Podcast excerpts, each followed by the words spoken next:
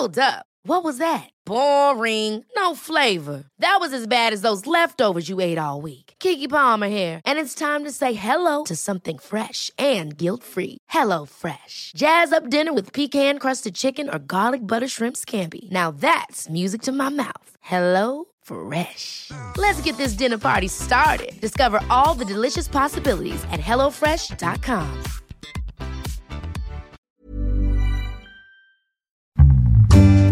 Shares for beginners. Is this an industry that will make money again? Will there be new demand for this commodity such that at some point they need, there needs to be an incentive price? Will the incentive price be much higher than what it is now? And is that in the price, in the share price or not, right? If it's not in the share price, things are cyclical. So when you see those kind of conditions, which is when I like to buy these things, like very opportunistically, you might be early, right? The pain might last longer and longer than you expect, right? G'day and welcome back to Shares for Beginners. I'm Phil Muscatello. And today we're just having a little bit of departure from normal programming in that we're going to be looking at an overall sector, which is the mining sector. And joining me today is Matthew Hodge from Morningstar Australia. So, welcome back to the podcast, Matthew. Uh, thanks for having me. So, Matthew is the Director of Equity Research Australia and New Zealand for Morningstar Australasia. But you've come from previously from a mining background where you've um, researched and analysed the mining sector, haven't you? That's right. That's yeah. right. My original background was uh, mining engineering, which uh, it took me less than a year to figure out that wasn't my future. And from there, I've basically been involved in mostly mining stocks and basically covered mining stocks for uh, 20 years now. Mm. Yeah. So, how important is mining as a sector to Australia and the economy? Yeah, so it's obviously uh, um, um, our major exporter, right? And it's important for our currency and all sorts of things, right? Like a lot of our wealth comes from the uh, the wealth that's generated with mining and our, our purchasing power globally you know, for investors, it's a really big part of the the index. Australia's index is really weird. It's roughly between resources and banks. That's about half of it. You compare that to say the US.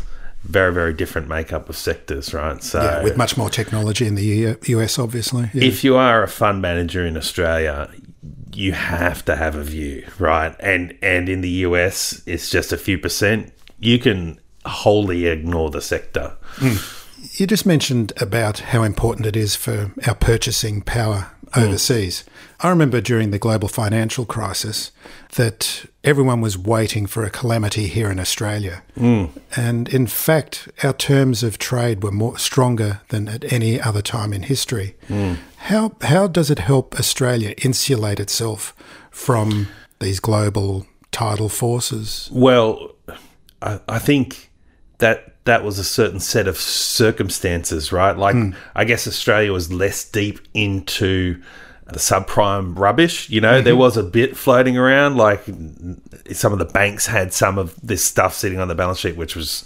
utterly ridiculous. They should be just in the business of making home loans, right? Yeah, yeah. But what really helped out there was that China wanted to stimulate its own economy, and we rode off the back of that, right? So, so I wouldn't necessarily conclude that like mining is some stabilizing factor. It tends to be a very cyclical sector, but it just hap- so happened that our major trading partner stimulated at that time, and that drew a lot of demand for commodities that otherwise would not have been there. Mm.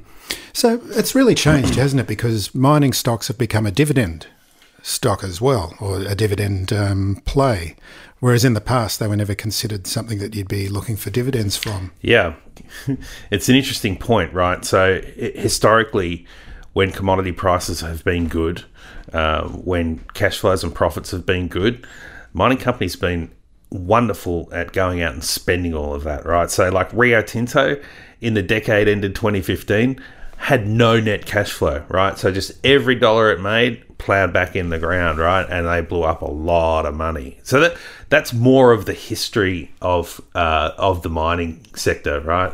They tend to invest when prices are high. They tend to make acquisitions when prices are high.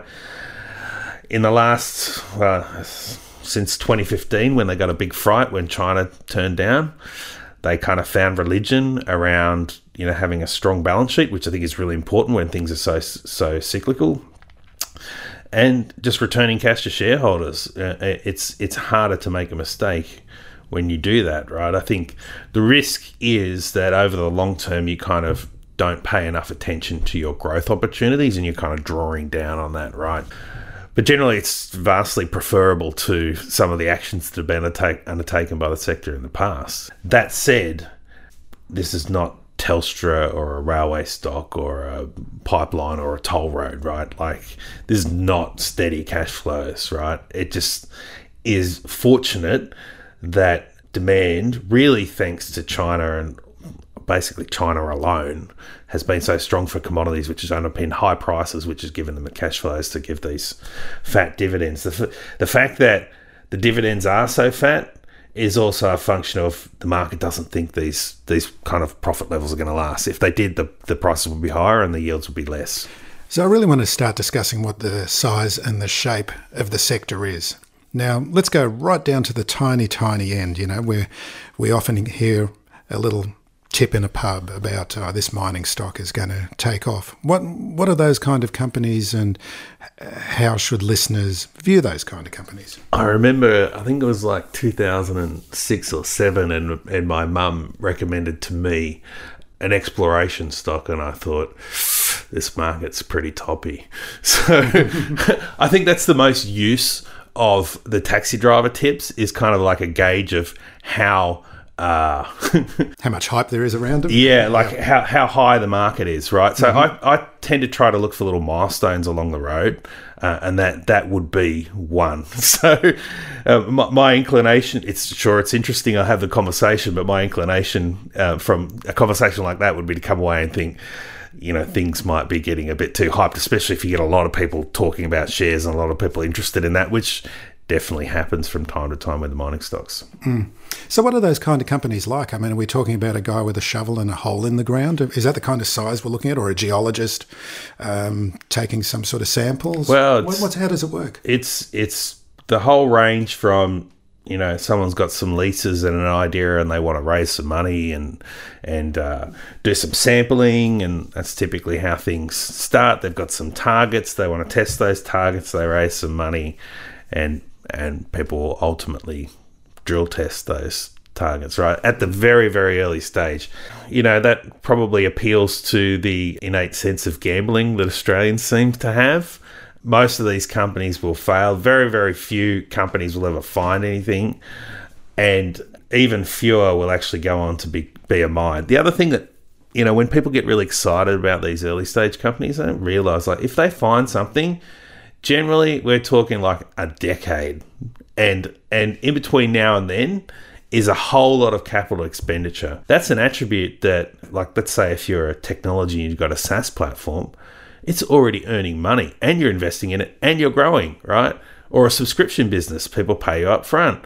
This thing has got this immense long period where you have to put money into it, you know. And I think uh, I recall reading about Mount Isa, and it was decades before it actually started making money, you know. And that was that was an amazing uh, deposit.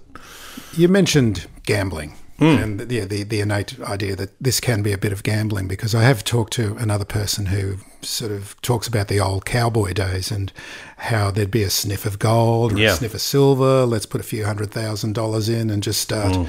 exploring. And there is a bit of that mentality to this end of the market, isn't there? Yeah, and Warren Buffett says get rich slowly, right? Mm-hmm. Um, and this appeals to the opposite end of that, right? But I think you know there, will be a few people that will make money out of this, but I, I, generally just don't think it's a it's a wise strategy for people to uh, engage in, unless you've just got a lot of money and you're very comfortable and you just really enjoy being part of that, and yeah. you understand you don't expect to make a return if that's your hobby and you can afford it, that's cool. But I think for ordinary people, this is probably not something that they should engage in. And it's a bit of a gold rush mentality, isn't it? Yeah, it's there is that. That's something in human nature that's been around for a long time, I guess. Well, there's, there's so many things that can go wrong with that. Yeah. with that level, mm. you know, and it's it's it's a very specialized area and you need to cover a lot of ground these companies are going to turn over pretty quickly right so yeah.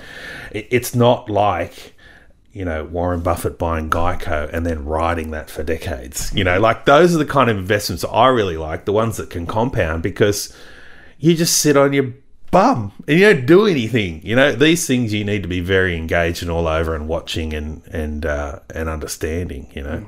So the mining sector, it's not just digging stuff out of the ground, which a lot of companies do. There's engineering services companies. There's also processors and so forth. Yeah. Um, am- have I missed anything in that uh, workflow? Uh, like the, the contractors that do the actual mining as well.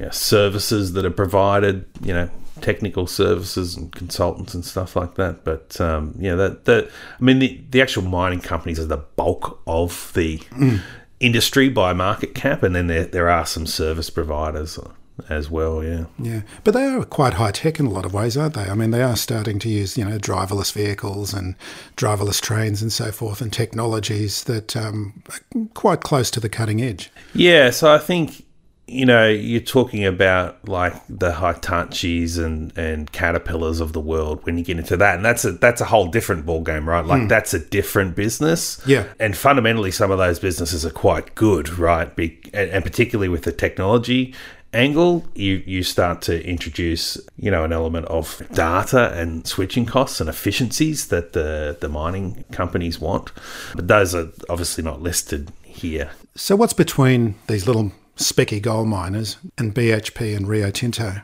in the middle bit, it can be really interesting, right? So, you know, let's say a, a company's got a, a decent project, maybe they've got a feasibility study or they're, or they're going into a feasibility study.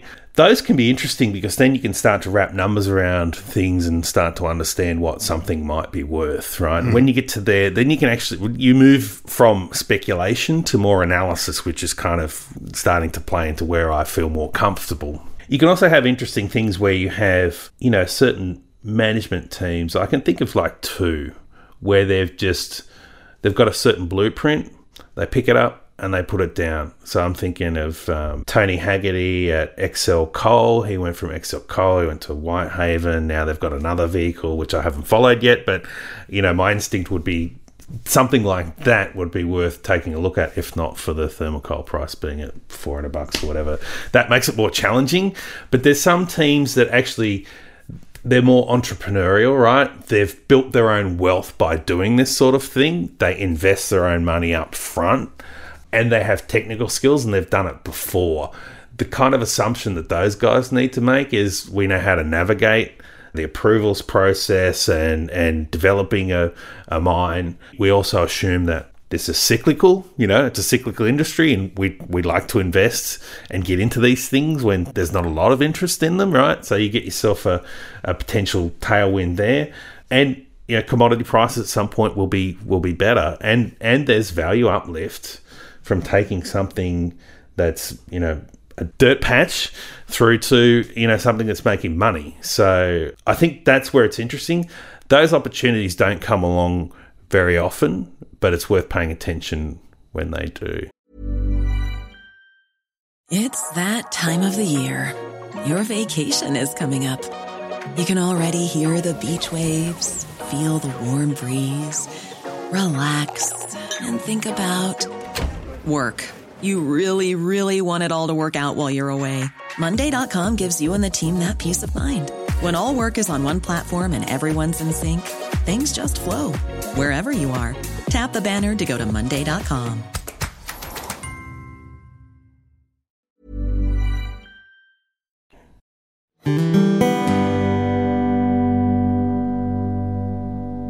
The other example was, you know, the team that were at Equigold and they went on to become another company and now they've gone to do another thing. So there's a there's a couple of and that's in gold mining in West Australia. That's their niche.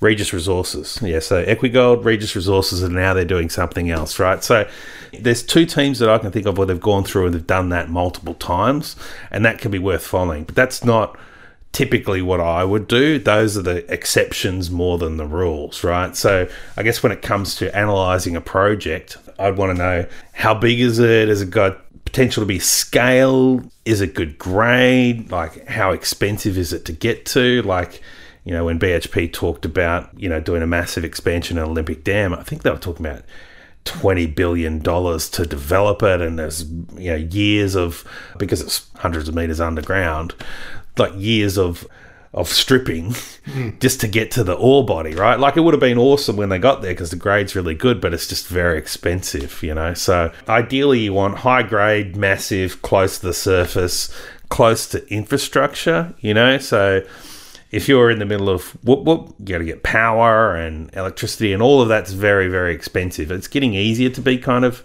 self-contained these days, and Oz Minerals is looking at a project, uh, West Mus- Musgraves, to do that. But those are the things that you want, yeah, One of the basic metrics, I believe, is AISC. yeah. Can you explain what that is? Well, it's just basically the total cost, And what, right? what does it stand for? uh, all-in sustaining cost, right? So, um, I got you to say it because I would have inevitably got it wrong.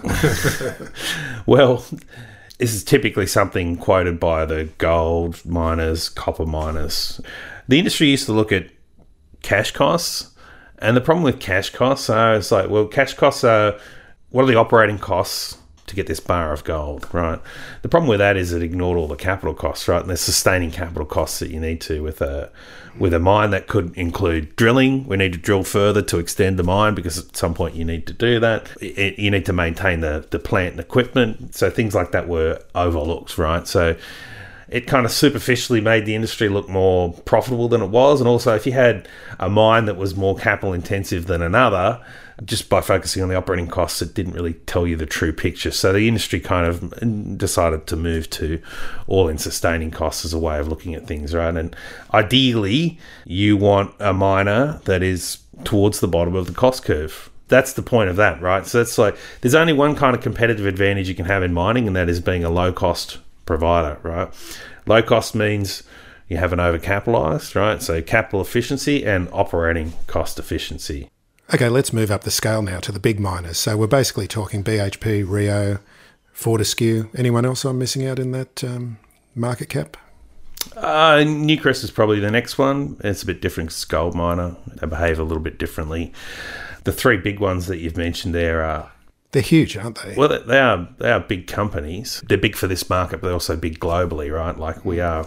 Australia is a leader in mining globally, but they are, you know, mostly. I mean, in the case of Fortescue, exclusively iron ore companies, right? So they have benefited greatly from steel production doubling in the last twenty years, all due to China. You know, so they've ridden that wave. The you know, the iron ore price used to be twenty bucks, and now it's a hundred, which is vastly outstripped inflation in that period. I believe BHP, I'm not sure about the others, were listed on multiple exchanges until only recently.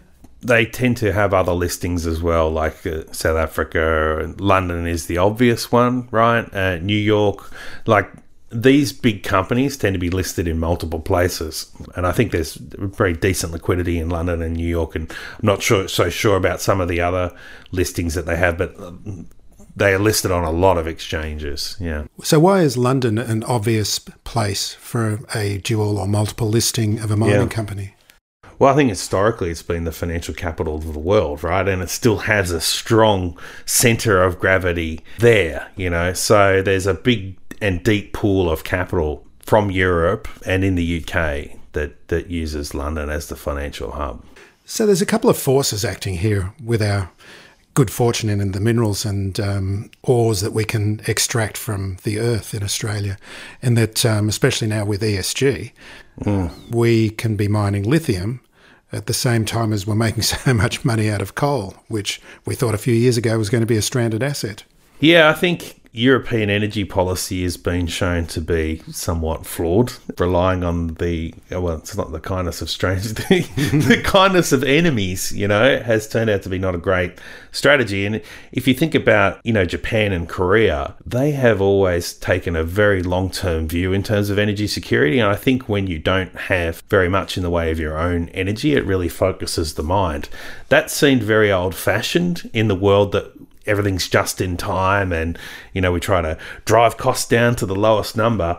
But I I can see that that idea is much more back in vogue now right? And I think the Europeans are learning we need redundancy and we need other you know other sources of energy and we just can't rely on a bad actor to provide so much of our energy needs. Another commodity that we have a lot of in Australia is uranium. yeah. Um, what are your views on uranium in a nuclear future?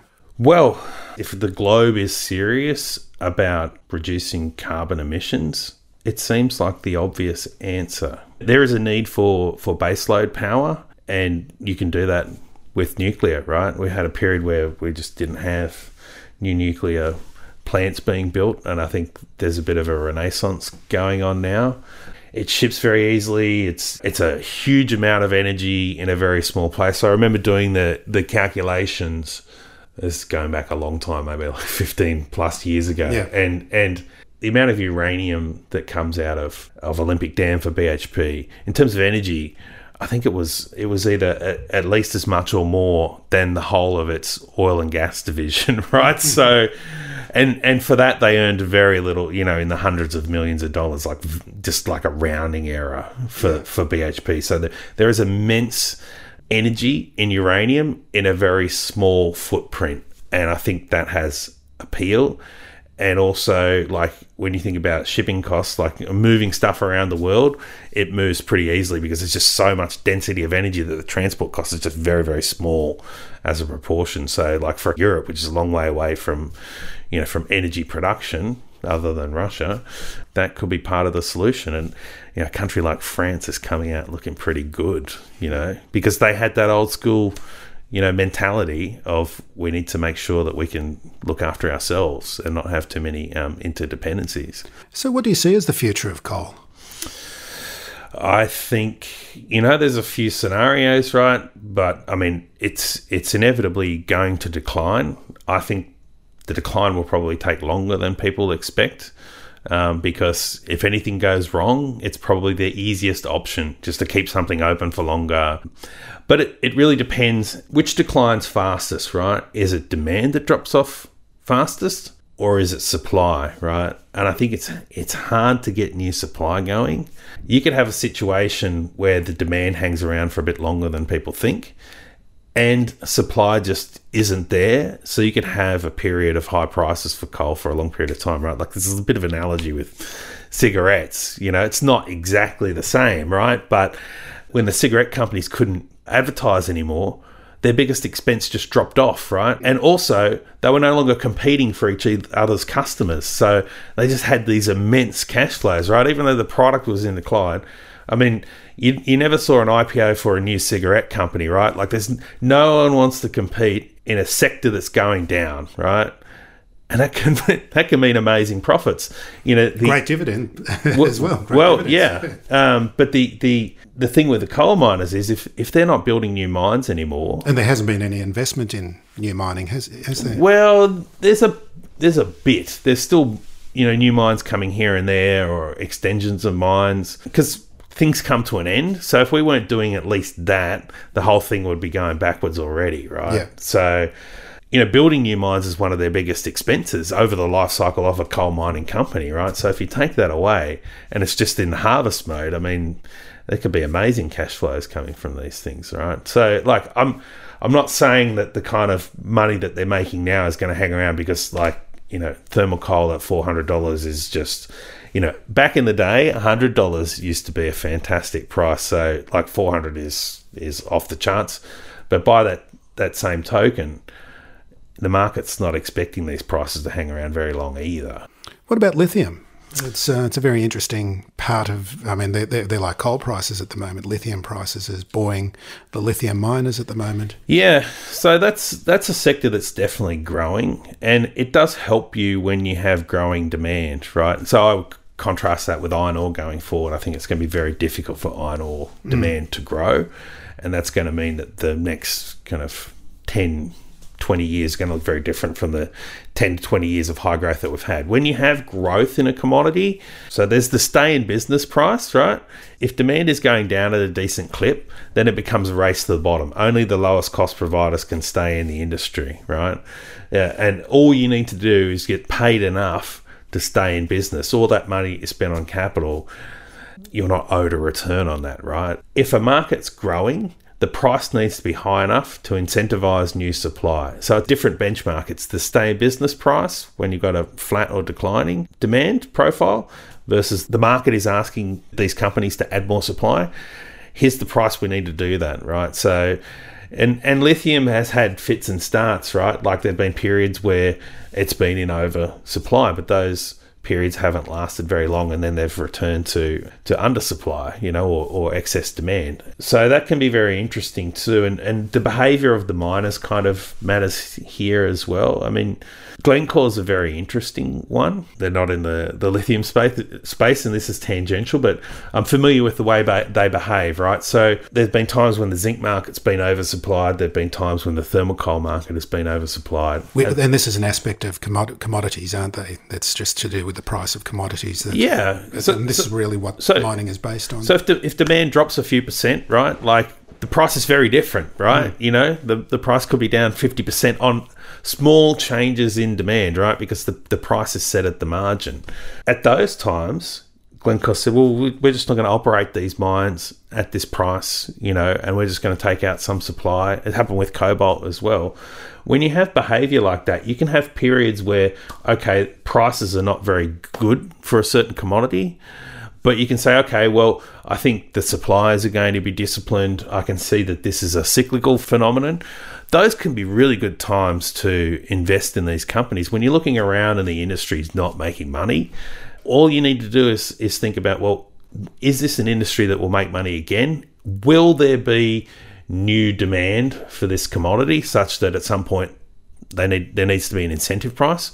Will the incentive price be much higher than what it is now? And is that in the price, in the share price or not, right? If it's not in the share price, then you got a pretty good chance of making money, right?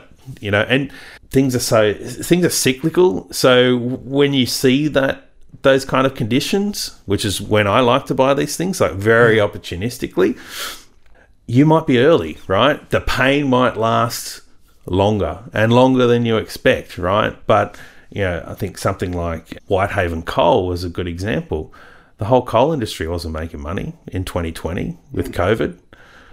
And now, you know, that there was no new supply, right? The supply taken out, demand rushed back, and now they're making money hand over fist, right? That's that's an extreme example of of the kind of thing I'm talking about. But when you have those conditions where things are so beaten down, that's when I think the sector's interesting.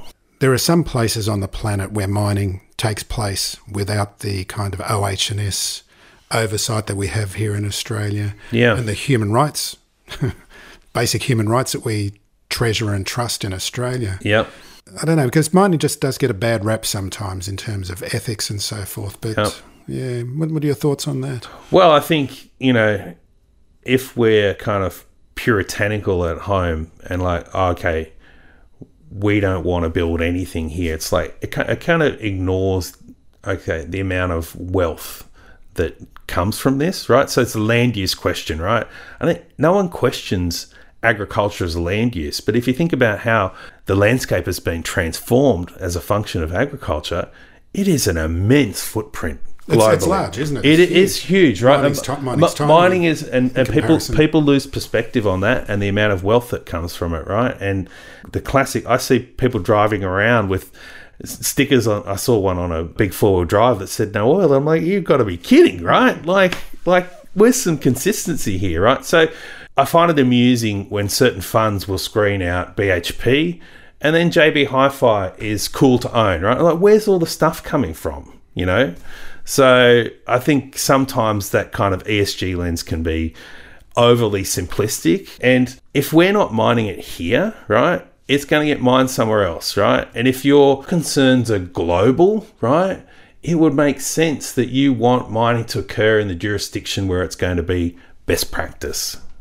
I was just reading an article about um, royalties in mining companies, and we, we know about royalties with copyright and music, but um, yeah. royalties are, have become, or they have been and are becoming even more so, a big part of the cash flow of mining companies. Uh, well, the, the, for mining companies, it's a cash outflow, you know, except for, you know, like Deterra is a royalty company, which is mm. which is rare. There's a few little things like that. No, just in, in the article, I said that um, I saw they were mentioning that um, Rio had actually discovered some royalty streams, which they were able to package up and sell off.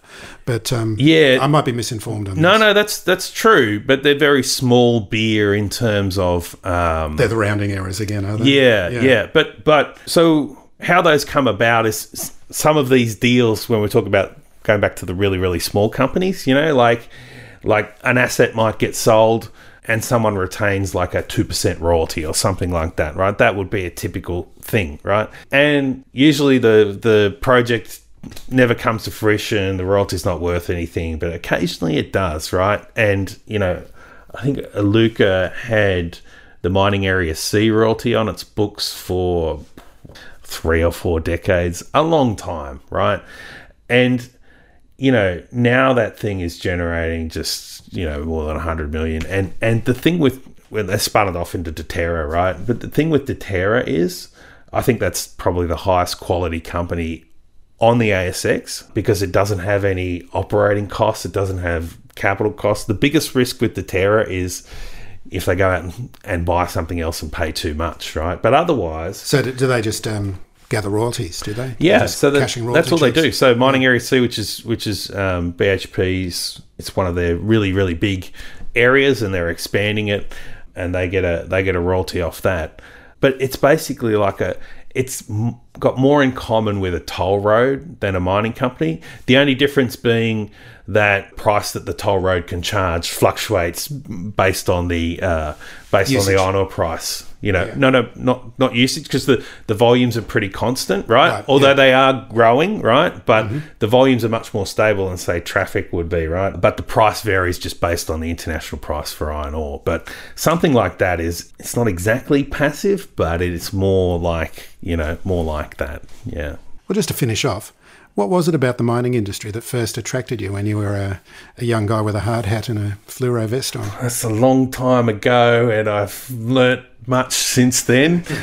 the theory was, you know, I grew up in the country, so I liked, I liked the idea of a job where I took my brains and could apply that, but also in a practical sense, right, in a tangible sense. So, I think the the reality that I found in the industry was it it's a hard industry, right? You know, depending where you go. And I had my brother spent you know the zeros building you know plants in Karratha and stuff like that. It's like that, that's a very very hard life. I've and the nuts and bolts of engineering.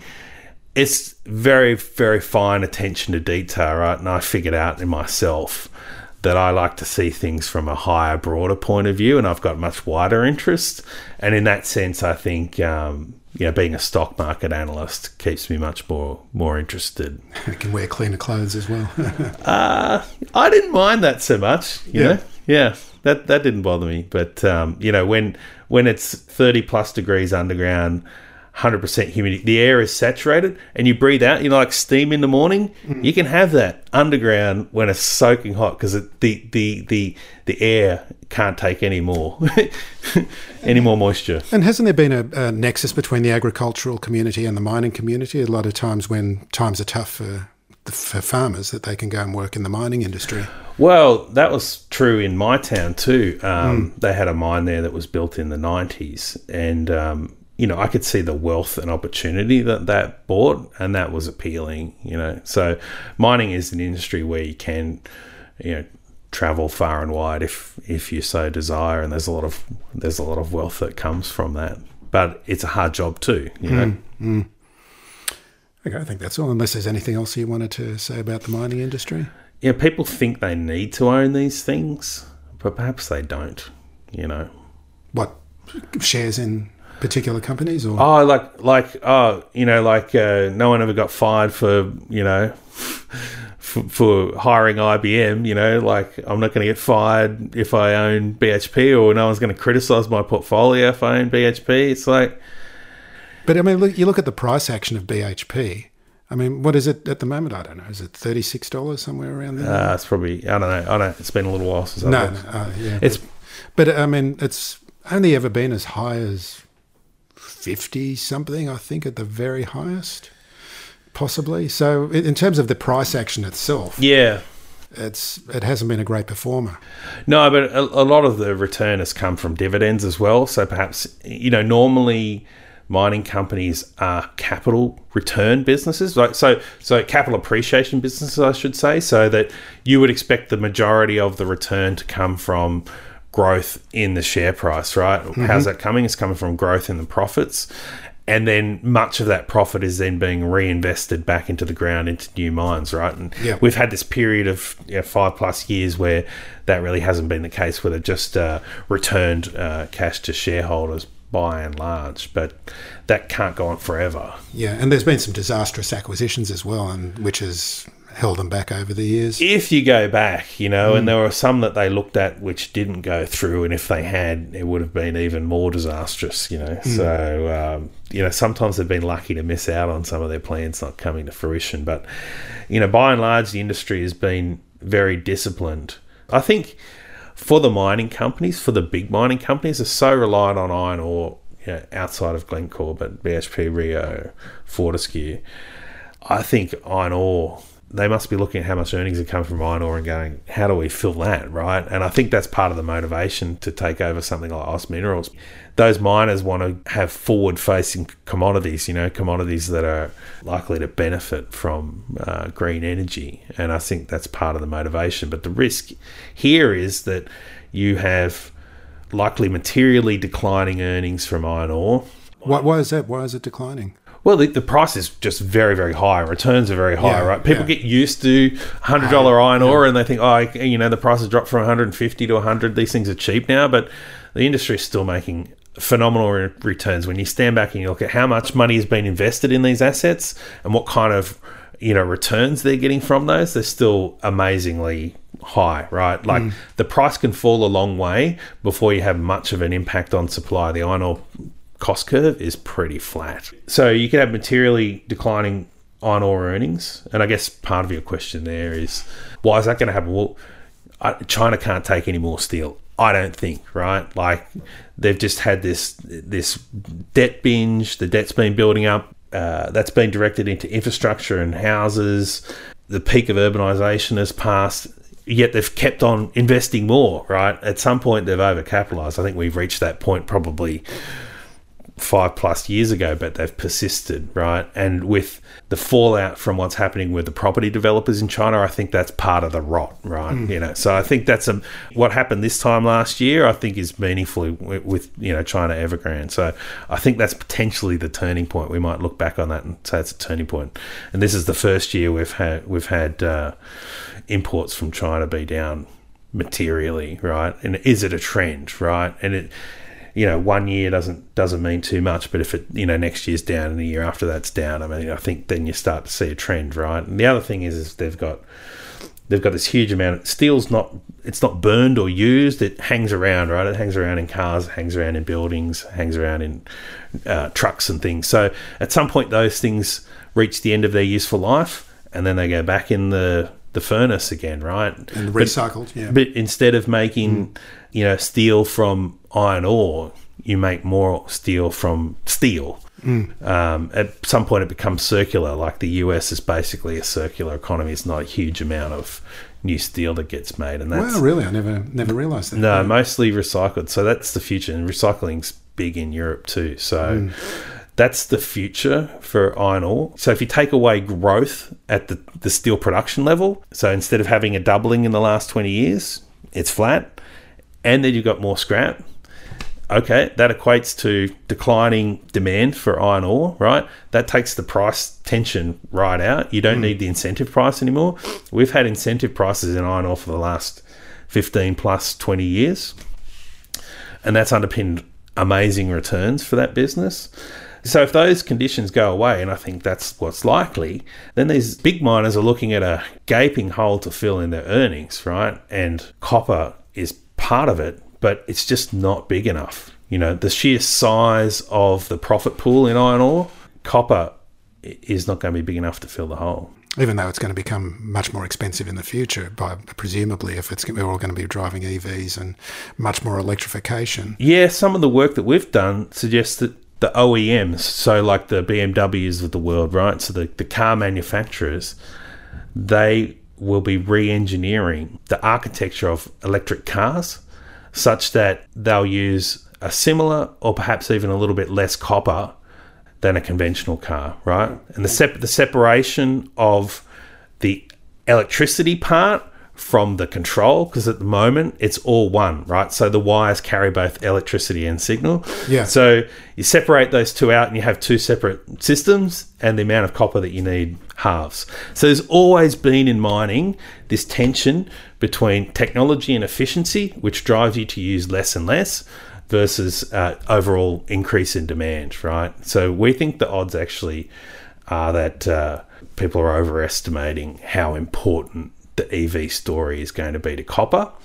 And the other thing, when you see these bullish demand forecasts for copper, is China is the big piece, right? It's way more than half. And copper looks similar to iron ore in terms of demand, right? So it goes into housing, you know, copper pipe and, and wiring, mm. and it goes into infrastructure. You know, it goes into power cables and things like that. So, it, there, there is some consumption, but a lot of the drivers are investment, which is actually quite similar to iron ore, more similar than what people think. So, fantastic. Yeah. Matthew Hodge, thanks very much for joining me today. Pleasure. If you found this podcast helpful, please tell a friend, especially if it's someone who needs to start thinking about investing for their future. You'll be helping them and helping me to keep this show on the road. Shares for Beginners is for information and educational purposes only. It isn't financial advice, and you shouldn't buy or sell any investments based on what you've heard here. Any opinion or commentary is the view of the speaker only, not shares for beginners. This podcast doesn't replace professional advice regarding your personal financial needs, circumstances, or current situation. And thank you for listening to my podcast.